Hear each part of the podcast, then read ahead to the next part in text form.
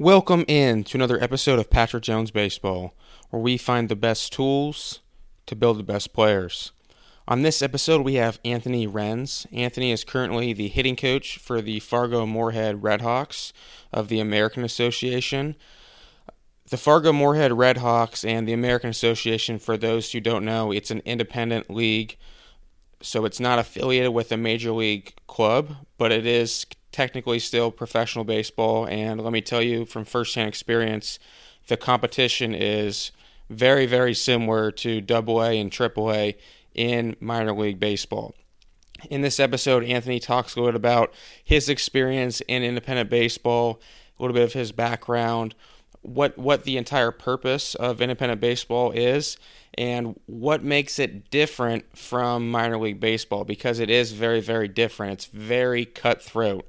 They don't care if you ha- if you play in the big leagues. If you go there and you don't play well, you're going to get released because the managers are hired and fired solely based on wins and losses. It's it's very fascinating uh, to someone who maybe is, is outside and, and doesn't has never heard of independent baseball, and for someone who is on the inside and knows it, it's it's a great it's a great uh, story from to hear about Anthony and, and his own journey from um, becoming a from starting out as an independent baseball player to now becoming a coach at a really high level.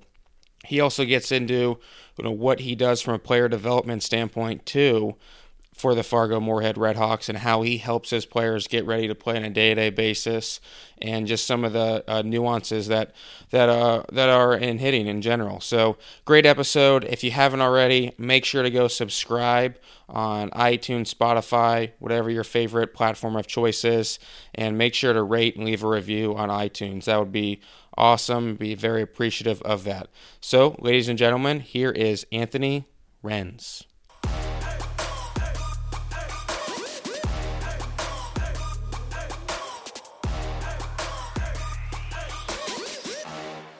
All right, we now welcome on Anthony Renz. Anthony, thanks for coming on the podcast, man.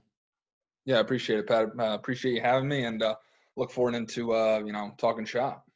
Yeah, I, you know, we we came in contact and met each other while we were still trying to play independent baseball, and it, it's crazy how it comes full circle because I remember, like it was yesterday, when you you were uh, we were in Florida at that camp, and you had played for Fargo uh, and you remember you telling me like, yeah, they picked you up from the airport in a limo, and yeah, took you to the park, and then like you you had like six at bats, and then got released or something crazy. Uh, do you remember? Yeah. Do you remember telling me that? Yeah, I uh, yeah, my independent ball run. I you know I didn't know what I was getting into. I was you know I finished my playing career, and luckily I, I got into the uh, the Pecos League just to kind of get my start and um, you know the Pecos League. You know, you know a lot of people. It's the it's the underworld of of baseball. You know, a lot of people um, don't know what you're getting into. But you know, it was a way for me to just you know kind of play and and play at a high level and or, at least a high level for what I was used to in college and stuff. And went out there. I was only there for a couple days, and I got signed by Fargo. They flew me like all over the country. I land in Gary, Indiana. They picked me up in a limo. I'm like, what? Where am I? And yeah, I got I think I got 13 at bats, went two for 13. So I uh, my my run as a Red Hawk playing wise is pretty short, but I got the opportunity. You know, a lot of people asked me how they didn't really give you a chance, so they gave me 13 at bats. If I go 11 for 13 with a couple jacks and doubles, I'm probably still playing, but I didn't do that. So uh, I got a chance, and unfortunately didn't go. But I mean, everything's worked out for the better. So. So uh, uh, for, that just blows my mind. By the way, like of all places, Gary, Indiana, to get picked up in a limo um, from the airport. yeah, but you're not kidding. Like, how does it? How why, why is it so cutthroat in independent baseball? And maybe maybe let's just start out. You're coaching. You're the hitting coach for the Fargo Moorhead Redhawks in the American Association, one of the top leagues in in independent baseball. I mean, there's tons of uh, former big, big leaguers who are who are in the league, and I'm sure there's a lot of guys who are going to be in the big leagues again who are in that league. But for those who are listening, like what is independent baseball? Yeah, I mean, for you know, the the easy way to kind of talk about it is it's minor league baseball with no affiliation. Like if I was going to try to explain independent baseball to just a casual baseball fan, that's really simply the definition. Minor league baseball, no affiliation. Um, so obviously, our players um, get picked up. You know, they sign with any organization um, that wants to sign them out of our league. And I mean, based in the American Association off of you know roster requirements and stuff, you know we only have we only have to have a maximum of four rookies. So everybody else has affiliated experience. It's no different from the guys you're going to see at Double A, Triple A. Some of our guys have already you know made the big leagues come back. But you know, independent ball is simply that. it's minor league baseball. These guys have been and done basically everything that what current minor leaguers are going through, and their time either ran out, had an injury, um, you know, so many different stories across the board. So really, for us, with you know, independent ball is people don't understand, and I think just in general, fans don't really understand what they're going to see, even when they go to a minor league game. You know, they go to a minor league game and think, "Oh, these guys are just you know the minor leaguers. You know, who you know who are they're the nobodies." And it's like, no, you're really looking at like the top three percent of athletes that can play the sport of baseball at a high level. You know, like this idea that you're going to see guys that you know are, are never going to make it is is kind of absurd. So even when you know people come watch independent ball, they're like, "Oh, these guys are the you know real you know bottom dollars." It's like, no, these guys were all prospects at one time. They either made it to AAA, AA, and they never caught the break that they did, and you know they still want to play, and they can play a game that they love and get paid while doing it. So you know, basically it's it's like I said, it's minor league baseball, just no affiliation. Um, and a lot of times it's at a higher level than what many people think. Oh, and you hear that? I mean, I, I've heard that for years, even when back when when me and you were trying to play, where how you could take uh, most ind- not I don't want to say most, a lot of independent teams could beat Double A and Triple A teams. Yeah, and you know I can speak to that. Obviously, being in you know being now three years coaching the American Association. I mean, you take our team this year, even um, you know I think we finished 28 and 32 um, under 500. If you look at our pitching staff, I think all four or all five of our guys on our pitching staff at one point had AAA um, or higher experience. Um, you know, we had Bradin Hagens who pitched in the big leagues a little bit. Matt Tomshaw was in our rotation who was in big league camp this spring training with the White Sox um, before COVID happened. So you're talking about guys that um, really are an eyelash away from being somebody you watch on TV regularly. And what the you know the part of coaching um, and obviously our manager does a great job, Chris Coste, with this. Is he tries to tell our the players is you're a lot closer than what you think. You know, that's the one part about the players is they sometimes they come to independent ball and they think, boy, this is the life preserver that's getting thrown to me out in the middle of the ocean. It's like, no, really, you're you're not really that far away. Because if you can come here and perform, they're going to take you out of here, take you to high A, take you to double A, maybe even triple A, and then you're right back to where you thought you never could be, you know, two years prior. So it's such a high level. That's what makes it so much fun. And I think for a lot of these guys, it's refreshing because it's wins and losses. Um, and kind of going back to you know what we were saying on why it's so cutthroat is you know you have an owner that wants to win, wants to fill the seats. You know the the low A affiliate in a random town in Tennessee, you know they're just selling pretty much cheap hot dogs and cheap beer, and the owner really doesn't care what happens, and neither really does the organization when it comes to winning. Now most organizations are going to say, you know, winning is part of the process and that helps development, which is 100% true. But in the end, they have their draft picks at the higher end of the draft that they want to see get to the big leagues and help the big league club win. We are our big, big league club. You know, for a lot of the people and the fans in this area, the Red Hawks are the show in town. So it's about wins and losses and trying to win a championship. And I think a lot of the guys, a lot of the players that come back and you know play here at independent ball and don't realize what Fargo offers and just really our league in general, and they realize, wow, this is pretty cool you know, I did, I played for so long in the affiliated system and, and grinded it out and really competed against my teammates. Now I'm finally getting to focus that energy to compete against uh, other guys on a daily basis to try to win it all. So.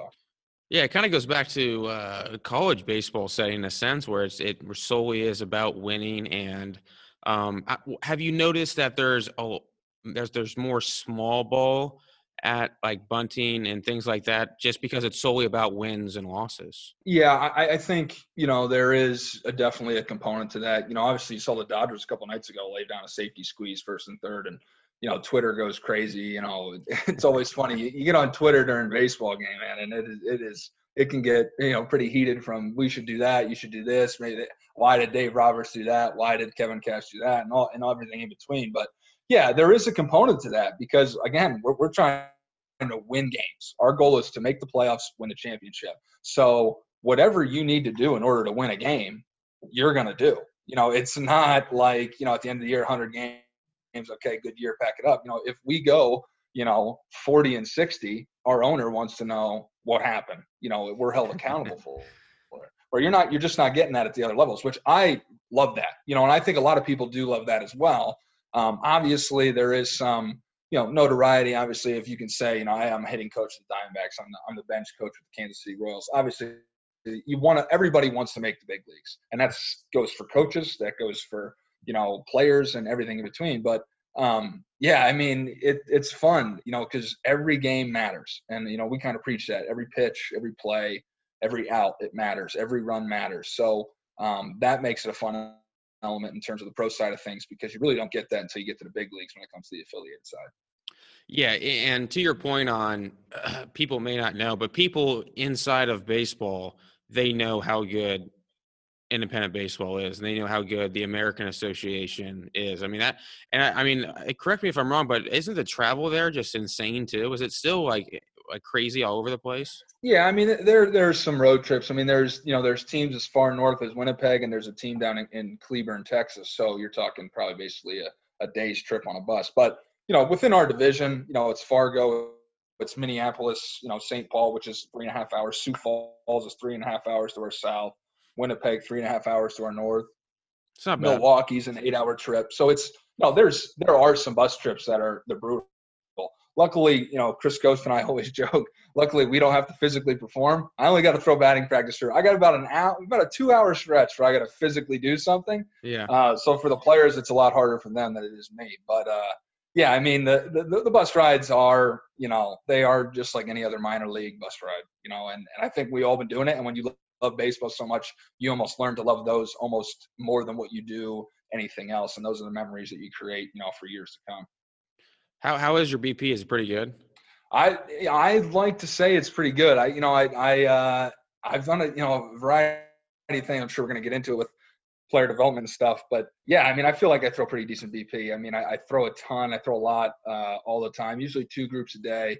Um, sometimes even mixing in like different pitches and stuff just to give our guys different looks. So yeah, I mean, I, I feel pretty confident. I, I, would hope that if one of our guys made the home run derby, I'd be uh, I'd be the guy they choose to go throw for him. It's a lot harder than people think. I don't think the average person out there realizes it. Yeah, they don't realize that you know uh, it's not you know it, I did a lot of it in college, but you know over time you you know end up getting better at it, and you have your days. You know what I mean? Sometimes your arms hang a little bit, but you don't want to you don't want to have your players not get the quality that they deserve. So you got to fight through it. It's not like I'm running through a brick wall or anything. But yeah, it is. It's harder than what what people think. But I I love it. It's like you know that's the physical main activity of the day. You know during the season, so it's awesome. And plus, guys are hitting homers left and right. It's always fun to give up some homers, especially during batting practice. So, how was the transition from you coaching in college at a small, small, small college to coaching big leaguers essentially right away? Like there was no real I mean, you didn't really have like a stepping stone. It was like here and then like boom, way up here coaching 30 year olds. Yeah, no doubt. I, I, mean, I was at a, a Division two school in Pennsylvania, Shippensburg University, and I was an assistant under the head coach there, Matt Jones, who, who was awesome and, and really deserves a ton of credit and will get a ton of credit for the rest of my coaching career. That's for sure. Because um, I wouldn't be where I am without him. Um, but uh, yeah, I was a little worried about it. I was worried about it in this sense not from my knowledge and what I knew about the game and what I could offer. I was pretty confident in what I knew about the game and how much how much passion I had for it. Um, but a lot of it had to do for me. My anxiety in my first year was the credibility. You know, um, I don't have an extensive pro playing career. You know, I, I, played a little bit in the American Association. I played a little bit in the Frontier League. I, I was never a double A, never got to affiliated ball. I, I don't have the clout that some of these guys do. And even though the baseball industry has moved away from that, from people getting jobs that maybe not, might not necessarily be a former big leaguer, you know, still for me, I had that anxiety. You know, what's a double A pro, former prospect in the Dodgers organization? Why is he going to listen to me about hitting when he's going to look at my resume and go, boy, you haven't done it? Um, so there was a little bit of anxiety with that. But honestly, the players, and to their credit, were the reason I that anxiety went away almost instantly. They welcome me welcome me with open arms and they're not you know i think a lot of it is to the way baseball is run today affiliated wise they're experiencing things with different coaches from different backgrounds that they don't even really care if you're there to help their career they're all in um, so yeah i definitely had some anxiety going from you know 22 year olds where I played at that level and was a good player at that level. So they're like, oh, this guy knows what he's doing. To now going to a level where they're like, dude, you, you know, your first game you punched out, you know, three or four times. Why should I? Why should I listen to you? Get 13 at bats. So yeah, there was some anxiety with there, but like I said, the players are, were so welcoming and and uh, you know, it's it's a different coaching, you know, uh, not technique, just a coaching philosophy when you go from maybe college to pro. It's just different. There's a little you got to be able to adjust on the fly and and really fit the player's needs. Yeah, I, I can piggyback what you're saying too. I mean, uh, before coronavirus happened, just being in spring training and, and mini camp this year, I mean, there wasn't one player who was like, "Hey, I looked at your baseball reference. Like, I didn't didn't see much on there." You know what I mean? They right. they want to know, can you help them move up? Can you help right. them get better? I mean, this so I, yeah, I definitely I'm, I'm not surprised that you had a, a, similar experience as that. Now, when it comes from like evolving as a coach, and now that you've had a couple years of experience, high level baseball, what what have you learned the last few years as a coach? Yeah, so in terms of going from the college game to the program, actually, I'm lucky enough to stay within both. I'm still, I'm, I, you know, I, the bench coach with the Red Hawks, hitting coach with the Red Hawks, and I also help Chris Coste, who's our manager with the Red Hawks, with the Division three school he coaches here in Moorhead, Minnesota. So I'm able to stay in college and stay in pro. And honestly, Coste and I talk about it all the time how it helps. You know, you the the one makes you better at the other. So in college, there might be things maybe mechanically we can work on a lot more to help a college player get better. When you get to the pro side of things, you know, it's not that you can't change. As you see with the Dodgers, they have a ton of guys that have changed mechanics. Justin Turner is pretty much the most famous one for doing it and really taking his career to the next step. So it's not like the pro game, you don't have those mechanical changes. But on the pro side of things, a lot of times I tell people is you're more of a therapist than you are anything else. And you're there to really one, make sure they get their game reps, kind of help them with BP, machine work, whatever the case may be, fungos, etc. And then other than that, listen, observe, and help them with any questions that they might have. And I think I took that for granted a little bit my first year with the Red Hawks. There were times where I wasn't expecting maybe a former triple Air to ask me, hey, what'd you see? And it kind of caught me off guard. Um, so I really, in my first year, I really focused on watching guys' movements and how they just looked regularly, especially when they were going well. That way, when they started going, going bad, I could say, hey, you know what? I see a little bit of difference here. I see a little bit of difference there, whether it's looking at video or just live at bats. So the adjustment is, I think in college, you maybe do a little more of the talking, and in the pro side of things, you do a little bit more of the listening to where you're trying to help an already proven commodity get to the next level where the college is college player is a little bit more an unproven commodity and we're trying to get them to prove themselves and you're helping them physically with a lot more things. So that, that that would be the main difference, at least that I that I at least I've experienced in my couple years being on the pro side of things now for sure. And it's also great for you as a coach from a development standpoint because since you're still working with college players, you talked about mechanics and things like that. You you still have to stay on top of of, of that side of your game, if you will, from a coaching standpoint too. You can't so that way, like you said, you're getting both. You're getting you're not just getting just the you know knowing the body mechanics and everything, but also the mental game too during the season.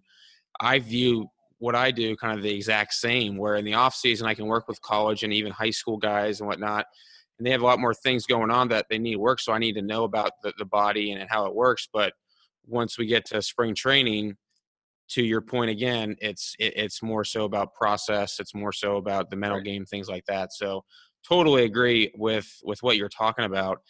Has there has there already been anything in terms of uh, helping guys prepare before a game that you've changed since you started coaching with the Red Hawks? Um, you know, I don't know if I were there's anything that I necessarily have changed pregame. This year was a ton of fun, ton of fun. And and the one thing about you know know, independent ball is pretty much every year there's a lot of roster turnover. Just because we had one year, you know, of, of we had a group of guys in 2018, it's a lot different year to year because guys retire, guys move on with their lives. You make moves in the off season, more guys get released maybe out of affiliated ball that come available. So there's constant improvement. So really, each year is different. But I, you know, in terms of our day to day stuff, you know, a lot of the times, you know, I'm in the cage all the time. So, you know, our, you know, the day will start off with me sending a scouting report of the starting pitcher.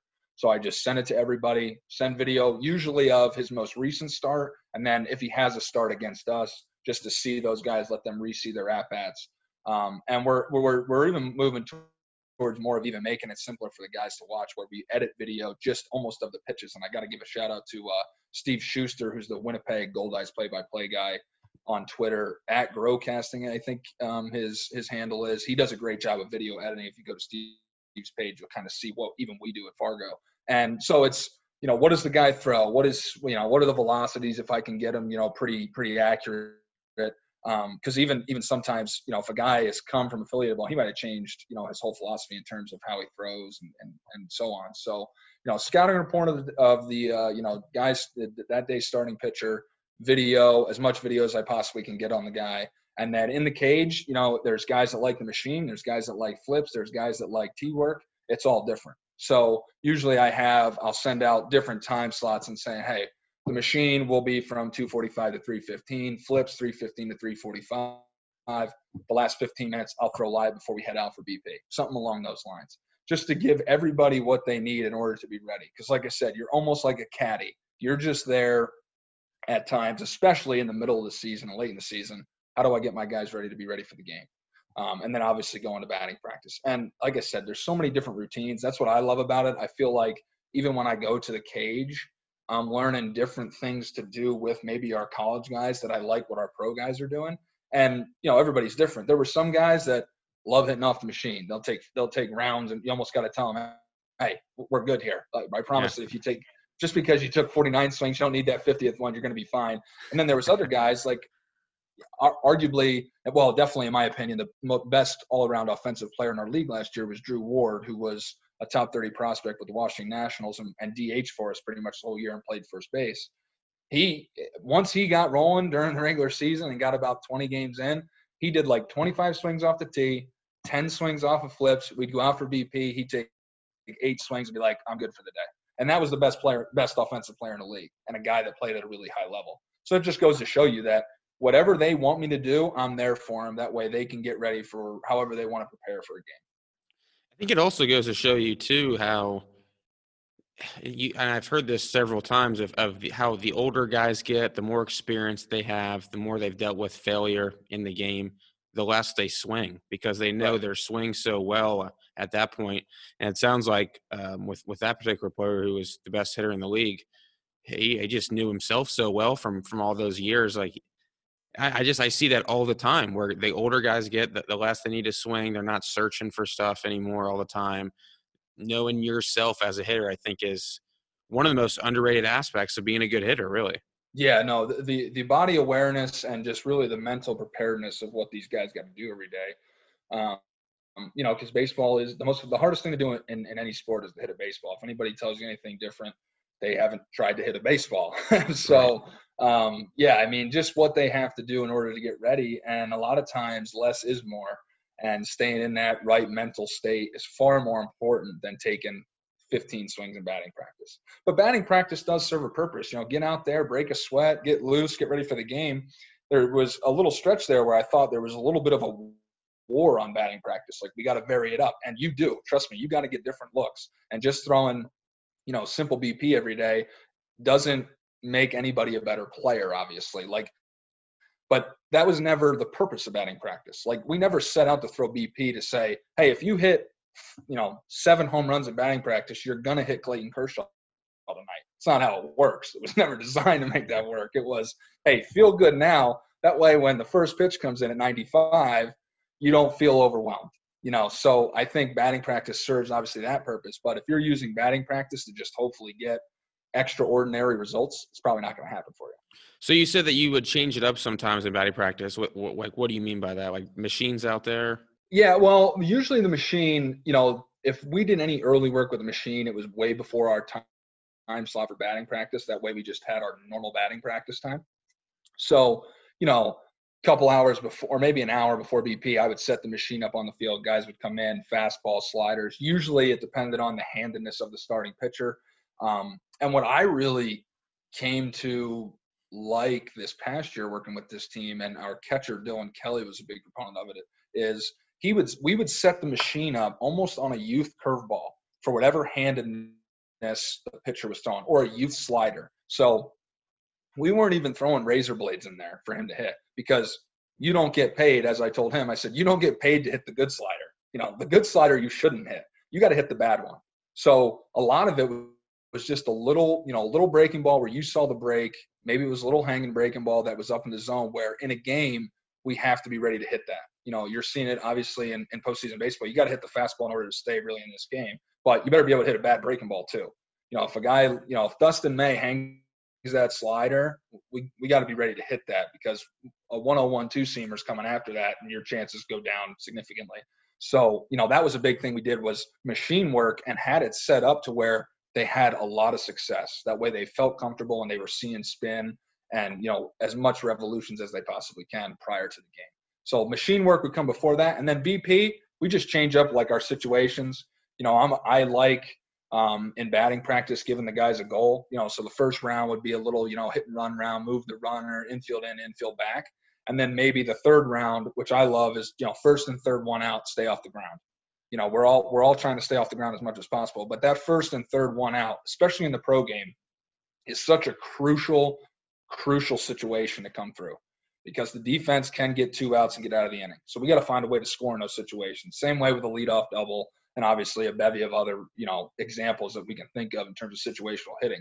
But that's one that we always kind of try to stress is, hey, first and third one out, change the score. Find a way to get that run in. Find a way to get the ball in the air, drive the ball, hit something hard. So what about you know, what about really what a scenario where you would want certain guys to to put one on the ground? But absolutely, yeah. Usually, and Chris Coste is a big believer in this too. Is usually actually uh, Coaster would throw to the group that was the safety squeeze group. He was the third base coach. He's the manager and the third base coach. So he likes to see the guys and how they can handle the bat. So he would actually throw to the group of guys who are candidates for the safety squeeze just to kind of see how they're doing it, see which way they're more comfortable, if they're you know willing to put it down on the right side or the left side, depending on which you know if they're lefty or righty or whatever makes them most comfortable. So yeah, absolutely. I mean, whatever your skill set is as a player, you better practice that in batting practice because you are who you are, especially at the pro level.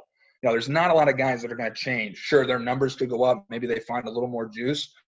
But for the most part, the guys that we're getting, we're getting who they are, and we're trying to make them better so they get back and get that affiliate experience. But you got to practice. If you're gonna, if you're a home run hitter, better practice hitting homers.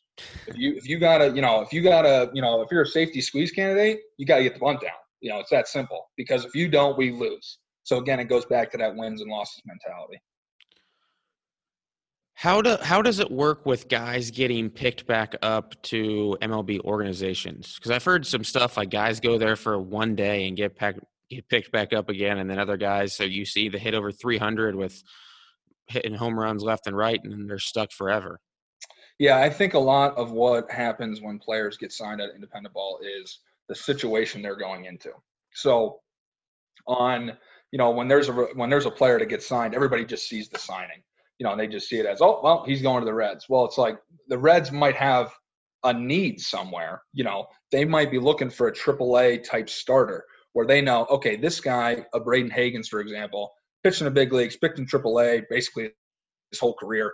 We know he can come here and hold the fort down for whoever, whatever he has to do for when someone comes back off an injury or maybe to fill a role possibly at the big league level. So it all depends on what the organization needs.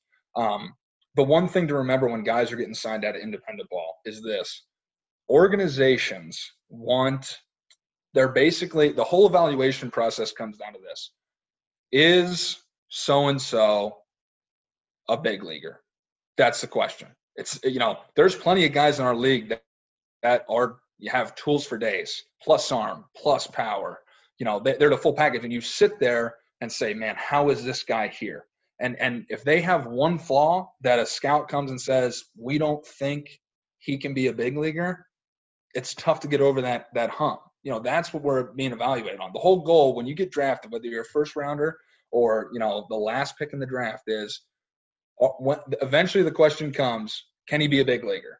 And if you can't, that's when the release papers usually get assigned. Now, sure, when guys have more money tied up into them, their leash gets a little bit longer for good or for the worse of the game. Obviously, you know, a lot of jilted minor leaguers feel, feel a certain way about that. But again, you have to look at the league. If you're an independent ball, if you want to get out of here, and I, I would tell some of our guys this, you got to dominate. You know, if you hit, you know, 280, you know, eight jacks, nice, nice clump of RBIs, stole a couple bags. That why we're why there's plenty of guys that can do that. You know, you know, how scarce is what you provide available to the major league teams. You know what I mean? There's there's one Mookie Betts. Mookie Betts gets paid 330 million. Why? Because there's one of them. Okay, there, there's only one Mike Trout. You know, so you got to figure out a way to look in the room around you and figure out what do I got to do in order to get out of here, and what's going to allow me to get out of here. And in our level, it's you got to dominate the league. You got to really come in and show that this is a level that you are one of the top premier, you know, players in it for sure on a day-to-day basis. And how often do you guys get get picked up? Like, how often are do scouts come and be like, "I think this guy can be a big leaguer"? You know, it's it's a good question because I'm not sure the total number within our league, but you know, every year, it's just so happenstance now that it happens that I don't really even track it because you just expect it to happen. So whether it's a pitcher, position player, whatever the case may be, we get guys signed out. Tons of organizations. Sioux City has done a tremendous job of getting guys signed. We've had a couple guys signed. Um, one guy I played back in 2015 was Brandon Mann. He got to the big leagues with the Rangers a couple years later. So guys are getting signed pretty much constant. I don't want to use the term constantly because it's not like every day, but it, it, happens enough to where I don't even think twice about it. Um, and like I said, it's all based on need. And then the other thing that happens in independent ball is a lot of guys go play over, you know, overseas, and that also gets overlooked. No, because everybody's so focused on the big leagues. It's like, well, some of these guys can go over to Japan and make ten times the money that they were ever going to make in the affiliated system, and they're going to do that. Brandon Mann, the guy that I brought up, was one of those guys. Made made, and Bradin Hagens is another one. Went over there, and there's certain guys that come to our league at a later age, and they go, you know, maybe the big leagues won't happen, but if I can go over to the KBO or you know, in in Japan and, and play at a high level and get paid a lot more money than I'm making here in the states, I'm going to go do it. So that's how, like how much money are you talking about that they that they would get over there? You know, I would think that you know over in Japan, you know, depending on who you are as a player and what your profile is, you're going to make north of a hundred thousand dollars to all the way up to a million or so. You know, depending wow. on who you are. Um, so there, there's significant money. There was talk even this year with the whole coronavirus situation that next year the KBO wants to kind of even have their own minor league system to where several hundred thousand dollars are going to be on the table just for guys to go play in the minor leagues over there. Whoa! Um, so there you can make, and again, you're making several thousand dollars for us. You know what I mean? Like there, there's a you're not you're not a millionaire. Nobody becomes a millionaire in independent ball, and everybody knows that. But again, it's a job. You're you're playing a kid's game for a living. So you know the overseas market. Um, you know, they're you know most recent podcast that you had with you know Andy Tracy and, and you know the manager with the Columbus Clippers talked about it a little bit. And even winter ball. Winter ball is a very lucrative thing for a lot, lot of guys, especially American players that can go to the Dominican, go to Mexico and play at a high level. I mean, you're talking, you know, ten, twelve thousand dollars a month, depending on who they are. That's a pretty good living for a two month stretch. Again, you're playing baseball. So when people say, why do guys do it? It's like, well, I'd rather play baseball than you know go to the office and log an eight-hour day. You know, yeah. no offense to all the people that are grinding out there, but that's really what it comes down to. Yeah, I, now that you mentioned that, I remember Andy did say I think he played winter ball for 11 years or something crazy. And he did very well. I would, you know, he was, you know, his resume as a player with the AAA and the big league on his resume, he was probably getting paid very handsomely for his efforts down there. That's for sure. Wow, that's man, that's great. So, how do you guys go about finding guys to bring in? Because you, you mentioned that you have to have four rookies. What like what qualifies someone as a rookie? Like, would I be a rookie? Uh, yeah, you would be a rookie. It all depends on just like how many. Almost a thirty-year-old rookie. yeah, you know, you gotta you gotta like. There's a certain amount of you know a threshold of at bats or games that you've played in order to become a, a next level. Which it's like rookie. Then there's LS one, LS two, LS three, LS four, LS five, and a veteran. So there's all sorts of different levels, and that, that kind of constitute. And you know, we have a guy that runs, you know, is like our director of player procurement is you know Jeff Bittiger. Um, he's been in the game of professional baseball for, I mean, his whole life. Was a big leaguer. Um, he, he, you know, also is a pro scout with the A's, so he kind of kills. You know, he he like for a lot of us kills two birds with one stone. I mean, it's such an advantage for us to have a guy like him because he's going to you know the Eastern League, you know, the International League, AAA, AA, and he's scouting guys for the A's when it comes to the trade deadline and making moves and deals like that. But all the guys that get released, he's seen. So we're at a really kind of advantage in that way to where when a guy gets released and the league gets an email about it saying so and so would like to uh, you know continue his career jeff's already seen him he's already got a report in on him and we we have information at our fingertips and more and more teams are starting to head that way um, and again one of the big things with player recruitment in our level is the players that you have make sure you get players on your team that have really good friends that, that's what you want because when they say, "Hey, my buddy just got released from the Astros. He was in AAA last year and he hit 20 homers," it's like, let's do it. You know, let's find a way to get that guy here. So a lot of it is that. You know, we rely on the players to say, "Hey, you know, someone, my, one of my good buddies that I played college ball with just got released by the Texas Rangers. He wants to play." And that's kind of how you start. So, and like I said, there'll never be a shortage of baseball players. Guys want to play until as long until have, they have to get the jersey taken off their back. So it's not like we're running out of options. That's why it gets so cutthroat. And I'm sure there's guys at home thinking, man, why can't I get an opportunity with one of these independent teams? It's like you don't realize the caliber of player that we're kind of going after. It's not that you might not be good enough to play here, but we just have another option that we can't resist, and we got to go with a much more experienced option. So with our league with four rookies, you know, a rookie slot in this league is you know a situational pen out of, or a situational arm out of the pen, a backup catcher, and a utility player of some sort. You know, very few rookies come into our league and really have success. It's just not fair to them. They're almost skipping levels, really, in the grand scheme of things.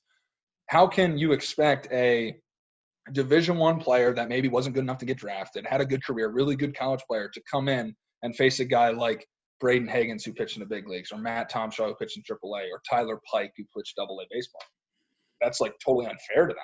I mean, when they get drafted, they're going to A ball and facing their peers we're asking them to come in and face a 30 year old that has dominated the highest levels of the game. I mean, you you you really better be be able to play at a really high level. And the affiliated teams do such a good job of scouting. They're not missing on guys in the draft. If you're good enough, they're going to find you. Sure, there's those stories where hey, the guy got overlooked, he made it to the big leagues. Um, Mike Brosseau for the Tampa Bay Rays is like a guy, but there's not a lot of Mike Brosseaus, contrary to popular belief. There's a lot, there, there's a lot more Walker Buehler's walking around first round picks and they're on Mike Brosseaus. So, you know, but again, think about how many good players there are out there that get released and they just they didn't make it just by a hair and they want to keep playing and we take them and they can still play an extremely high level. So for the back to the rookie um uh four rookies you have. So those would be players who have no professional experience. It's well, it's not necessarily no professional experience. You can like technically like you can maybe even play like say you played half a season in your frontier league after your you know senior season in college and you went to the frontier league and you played. When you come back to us, maybe we sign you or trade for, for you, you're probably still a rookie. Like the, the limits are pretty substantial to where you have to turn the page on the rookie status. It's not like once you play one year, no matter what, as a rookie next year you're not a rookie that's that's not what it is so you you can be a rookie for several years really in the grand scheme of things depending on how your at bats go um, so you know the, the status really comes into play for us where once you get into that veteran status you can only have a certain amount of veterans i think our league right now is at five um, i think they're looking maybe possibly change that in, in some of the owners meetings and gm meetings but really it comes down to that will the guy be a veteran next year will he still be a you know a middle of the road guy. So that's where the the uh, kind of status has come in play. Yeah, the independent game it just it fascinates me. I just I, I have so many I have so many questions that just come to my mind the more you talk. But how do you like what goes into you releasing a player? Like maybe just more specific, a hitter. Is there something that you see that you don't like? Um, no, because you know, and I'll give you a good example. And this is um, this is a good example from this year. And, and this guy is a tremendous player. And this will kind of give you an idea of kind of the level that we're at, even though this this guy can dominate our level. There's the guy that I'm going to talk about is Jordan Patterson. He um, oh, I've heard made, of him. Well, he, he's in the big leagues, right? Made it to the big leagues with the Colorado Rockies. Um, he was a free agent. Uh, this year is kind of a crazy year to really talk about this because normally Jordan Patterson is never available. And really, the only reason that Jordan Patterson was available was because of Corona. I mean, really, is the grand scheme of things. Same with Drew Ward, who was a you know in AAA last year with the Nationals, hit like eight homers in 30 games. Now he's playing for the Fargo Moorhead Redhawks. So some of it was that climate, us having a season, the minor leagues not. But a guy like Jordan Patterson, he's been in the big leagues, dominated AAA. plays in uh, plays in the Dominican and Winter League. He, he, tremendous player, amazing, even more amazing person, um, talented through the roof. Getting to work with him, I mean, was incredible for the time he did. But Jordan came in and had a rough two weeks. Keep in mind, didn't have spring training, didn't have any way to really get live at bats. So he comes in, he struggles, and we're we're losing games. And you know, ownership maybe get, gets involved at a certain point to where you know you're kind of held against like, hey, why why is this guy struggling? He you know he, he should be doing this. And it's like, well, first off, this level that we're playing that's really really hard, and he's having a rough two weeks. So Jordan ends up getting released. And it's like people see that and go, okay, how can a guy that played in the big leagues get released from independent ball? And it's like, well, it all goes back to the wins and losses. You know what I mean? It goes back to, you know, we got we have a boss to answer to, the owner who's paying the bills and wants to know what's going on. So um, Jordan, you know, you know, he was he's a tremendous player and he's going to play for the next, you know, five, six years in his life. He's not going to stop playing. And if he came back next year, he would dominate the league. He just had a rough stretch. Everybody has those stretches. So really, when it goes into releasing a guy, it's just, is this guy helping us win? Are you a winning player right now? That's really the question we try to answer as a staff. And a lot of times, on the converse side of things, we drafted a guy in the in the uh, dispersal draft, Forrest Allday, AAA player, um, really good career. We bring him into spring training. We release him out of spring training. We release him. He was, you know, he was obviously upset about it. 30 games go by and we're struggling. We, we call him back. Hey, you interested in coming back? He says yes. He comes back, hits eight homers in 30 games, changes our whole scope of down the stretch. Really was arguably the second half MVP for us. And he said, he goes, you know, I changed some things in the offseason. He goes, I just didn't think you guys gave me a shot to prove it. It's like, well, unfortunately, we only have a week and a half of spring training to make a decision. And that was probably the biggest decision, the worst decision we made all year was releasing him but he comes back fired up and dominates the league and will be a good player forever. So again, you you can be made out to make like look like a fool in in independent ball, which is because what happens is you release a guy, another team signs him, and he takes off, and people go, "Man, how'd you guys release him?" It's like, wow, you know, for us, he went 0 for 15, you know, and we have such a short window to make a decision. So it's not like we have a month of spring training. It's two weeks, and let's go 100 games in 110 days. So a lot of times it's tough. I mean, it, it is really, really tough. And the players obviously, some of them don't understand that that it, that it's that cutthroat. They think, well, I've played here, I can come in here and just be okay. And it's like, well, obviously, if we gave you as much time as we could, you dominate this league. But we don't have that time, especially this year in a 60 game season, because again, we were trying to win it all. So, yeah. Wow, man, that's crazy. That, that yeah. not That's insane. Yeah, it is. Uh, it's uh, it's much more of a cutthroat industry than people think. You know, it's just because you might your opportunities vary. You're not guaranteed anything. And like I said, teams are trying to win. Owners are paying the bills. So you know, if you're not directly affecting really that W column, you know, we we got to try to find someone that will. Yeah. So in the off season, what I mean, are you still re- helping recruit with some players, mm-hmm. or what are you doing in the off season? Yeah. So in the off season, you know, in a, in a normal year, and it, obviously this is probably it's going to be a normal off season at least. Is you know, pretty much Jeff goes out. He tries to find a list of players. We get sent a list of free agents from Major League Baseball pretty much every like periodically, maybe every two weeks of, of literally everybody that's been released. And you know, you you have the agent's number, phone calls. So you can make phone calls, see if a guy wants to play this and that. So really, it's it's kind of like cross-referencing what we think a guy might be able to contribute at our level. You know, it's uh, Jeff will you know call me and say, hey, I got this guy that I saw with Trenton, you know, two years ago. He hit 15 homers. What do you think? And I, you know, I'll go through his baseball reference, try to find video on him. Is the guy motivated to play? Is he even going to give independent ball a shot? You know, there's a lot of different things that go into it. What kind of money is he going to, you know, does he want stuff like that? Because we work under a salary cap. You don't just pay everybody willy nilly. There is a, a hard salary cap that you have to follow. So everybody gets slotted in at a certain value, which makes it fun. Honestly, you know, it's uh, makes it, you know, makes it that much tougher um, to really put together a really good team if you are dealing with financial restrictions. But yeah, just the normal offseason is just a lot cross referencing of players, you know, and and and you know, uh, when can you get the guy to sign? A lot of it is timing. You know, a lot of these guys want to wait and see if they get picked up by a team to go to spring training, and they want to use independent ball as a last resort. So if one guy's kind of stringing you along, and you got another guy that's chomping at the bit to play, you know, when do you pull the trigger on the guy that's ready to play or the guy that may be a little bit more of a proven commodity? It's really tough to make those judgments in such a short amount of time. But like I said, it usually works out in the end. And, and our league's so competitive that you'll find out real quick if you got the right guys in place to win games because it's tough to win this league. That that's for sure. Oh man, yeah. I, eh, am just thinking of facing those some of those guys throwing 95 plus, and it's just not not fun yeah. at all. So Glad what like, what do you what do you want to do? What where do you see yourself in the next few years? Like, would you want to be a manager in independent ball, or would you rather go to another league? Like, what would you want to do? Yeah, no, absolutely. I mean, you know, managing it, you know, really once you get to experience this and you get to live the life, I, I jokingly tell people it's really like the big league life, just without the big league money. you know, the only difference is is we're not making millions or hundred thousands. You know, it's uh, you're you're doing fine and you get to coach baseball for a living, so you, you can't complain. You know, that's the one thing. You know, just working in general. You know, I'm hopefully I'm you know 28 years old. Hopefully by the time I'm you know 70, I have won't have a day worked in my entire life. It'll just be baseball. And that in its of itself is valuable to an unbelievable degree when you talk to people that just don't like their jobs or it's a grind, stuff like that. So certainly managing is you know definitely something I would love to do.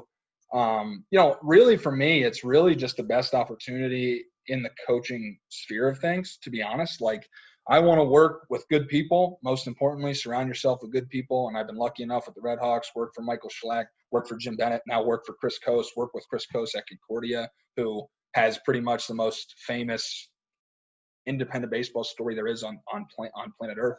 Um, and getting to talk to him, who you know won a World Series, played in the big leagues. I mean, the stuff that I'm able to absorb on a day-to-day basis that I think can move forward, whether it's college, whether it's junior college, whether it's independent ball or affiliated ball um, I really don't think I'll roll anything out. It's funny when I when I was at Shippensburg, I was like, you know, I really don't want to coach the Division three level. I just, I just, I don't want to. I don't think I'd be comfortable there coaching Division three. You know, you don't have scholarships.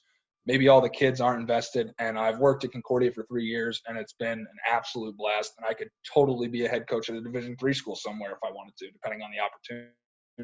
So I think the important thing as a coach is never eliminating possibilities because you just don't know where the game game's going to take you. You know, you you I went from a Division two school to independent ball. I went from working with Division two players to former big leaguers. It's like you know in, in a span of a year. So the the the great thing about the baseball industry is the possibilities are endless. So really, it's just about the right opportunity, working with the right people, and most importantly, no matter where I would be at, I want to win.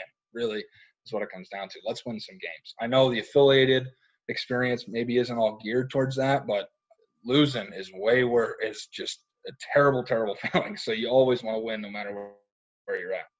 That's awesome, man. Anthony, I appreciate you coming on today, man. And, uh, you know, happy that you're doing well and you know, just wish you nothing but the best. And if I'm ever in Fargo or uh, Bismarck, which I told you I, I, have family, my grandparents still live in, yeah. in Bismarck, and that's where my mom's from and her side of the family. So, um, yeah, I'm sure I'll be back eventually.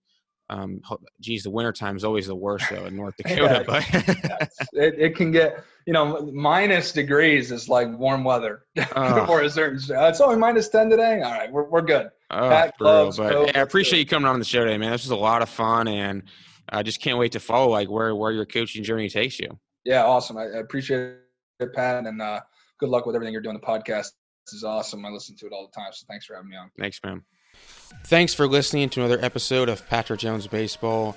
If you're interested in working with me, either remotely or in person, please email me at jonesbaseballtraining at gmail.com. We'll see everyone next week.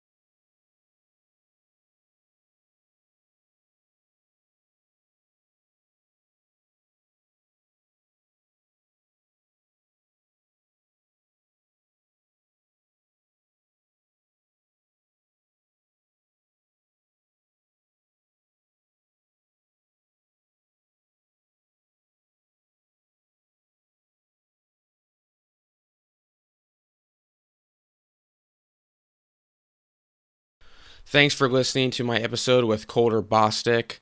Uh, again, if you want to ask him any questions or anything to follow up on, make sure to head on over to Twitter, give him a follow at maximize underscore baseball.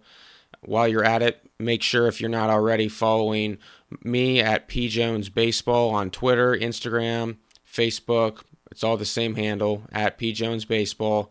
If you ever have any questions about any of the episodes or just anything regards to player development in general, just send me an email, jonesbaseballtraining at gmail.com. Hope everyone out there is doing well, and I'll see everyone next week.